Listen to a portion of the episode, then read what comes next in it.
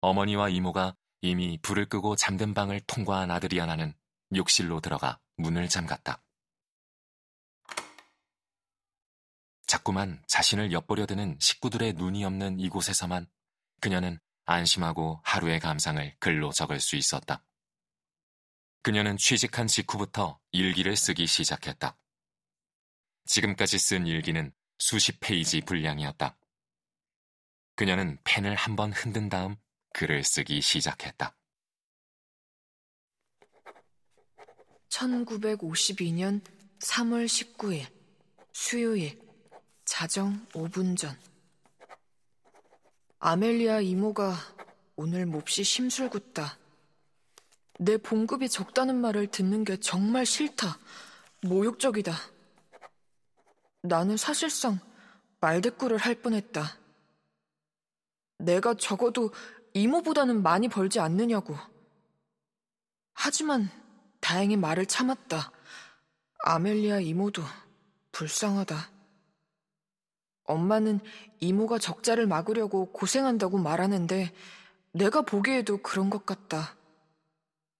사실 나도 하루를 그렇게 보내니까.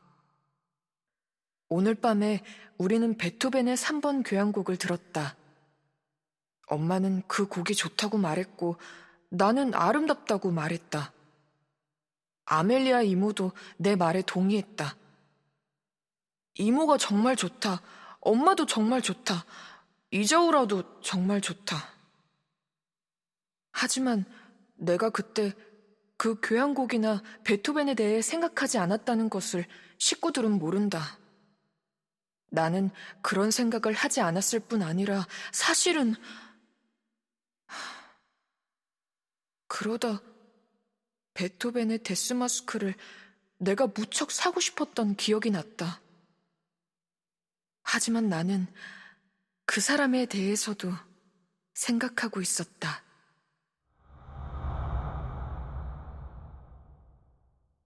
오늘 나는 행복했다. 그 사람이 내게 친절하게 말을 걸어주었다. 나한테 확인할 송장을 주면서 오른손을 내 어깨에 얹었다. 아, 정말 좋았다. 나는 가슴이 떨려서 얼굴이 발갛게 달아올랐다. 그래서 그걸 남들이 알아차리지 못하게 일에만 집중하는 척 해야 했다. 그런데 곧 나쁜 일이 일어났다. 내가 듣지 못하는 줄 알고 그 사람이 사르멘토에게 어떤 금발 여자에 대해 말하기 시작한 것이다. 내가 그 자리에서 눈물을 터트리지 않은 건 순전히 내 꼴이 안 좋을 것 같다는 생각과 내 기분을 그 사람에게 알리고 싶지 않다는 생각 때문이었다.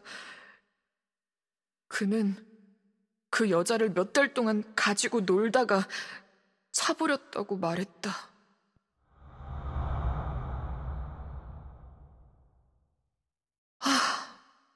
세상에, 나도 그렇게 되는 걸까?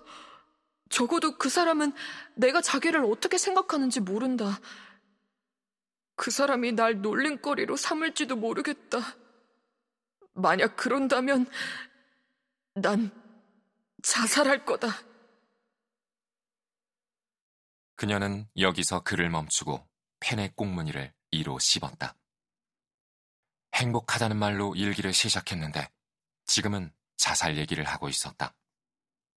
이러면 안 될 것 같았다. 그녀는 잠시 생각하다가 다음의 문장으로 일기를 끝냈다.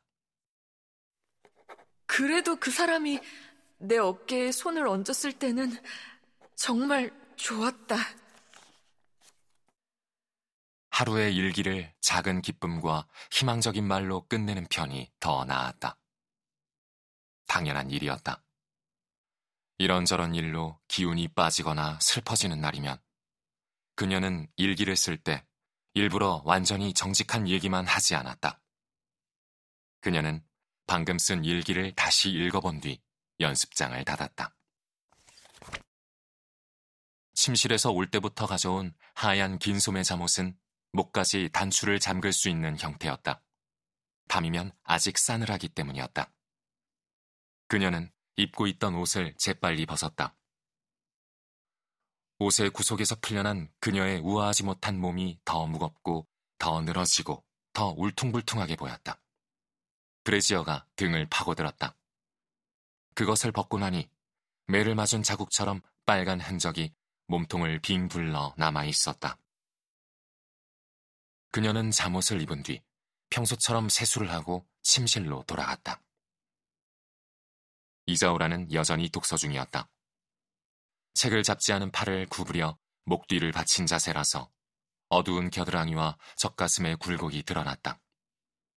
그녀는 독서에 빠져서 침대에 들어가는 아드리아나에게 시선도 주지 않았다. 늦었어, 이자오라. 책은 그만 읽고. 아드리아나가 중얼거렸다.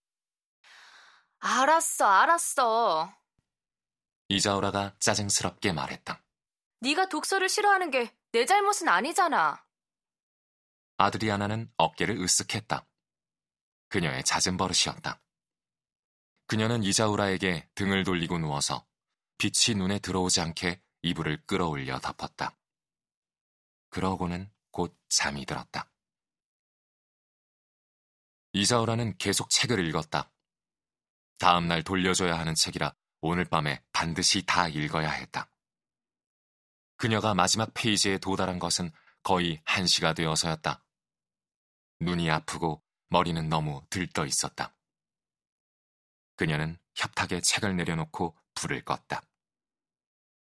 아드리아나는 자고 있었다. 규칙적인 숨소리를 들으니 갑자기 몹시 짜증이 났다. 그녀가 보기에 아드리아나는 얼음처럼 차가웠다. 그녀가 쓰는 일기는 자신에게 신비로운 비밀이 있는 것처럼 보이려는 유치한 술수에 불과했다. 희미한 가로등 불빛이 방 안을 밝혔다. 어둠 속에서 좀벌레가 나무를 갉아먹는 소리가 들렸다. 옆방에서 작은 목소리가 들려왔다. 아멜리아 이모의 잠꼬대였다. 건물 전체가 잠들어 있었다. 이자우라는 어둠을 향해 눈을 크게 뜨고 양손으로 머리를 받친 자세로 생각에 잠겼다.